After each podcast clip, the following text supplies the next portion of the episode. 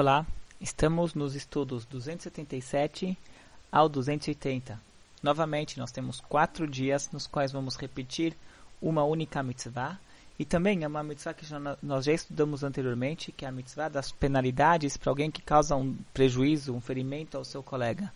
E a razão pela qual nós estamos repetindo essa mitzvah é porque agora, nesses dias, o Maimonides, para quem está fazendo estudo paralelo ao nosso, eles estão estudando as leis de vizinhanças. E por essa razão, as, eh, nós estamos, eh, essa é a mitzvah que nós temos em relação a esse estudo, porque não tem uma mitzvah na Torá específica sobre essas leis. São várias leis, por exemplo, de duas pessoas que, dois sócios que estão dividindo um pátio, que eles eram sócios no pátio e querem agora cada um ficar com a sua parte.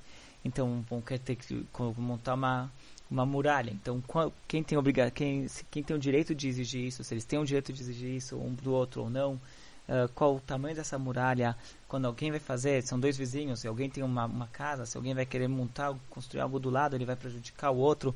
Então, são várias leis sobre isso. E o princípio de todas essas leis é para evitar que um prejudique o outro. Então, por isso, já que não tem uma mitzvah específica sobre vizinhos, mas tem uma mitzvah que um não pode prejudicar o outro, então por isso nós temos a mitzvah que nós temos para todos esses dias é a mitzvah do prejuízo que uma pessoa causa com outro, com seu próprio corpo.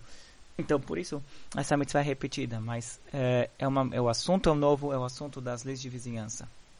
E são vários detalhes, é, um tratado inteiro no Talmud para discutir isso aqui, o tratado de Baba Batra, é um assunto muito interessante.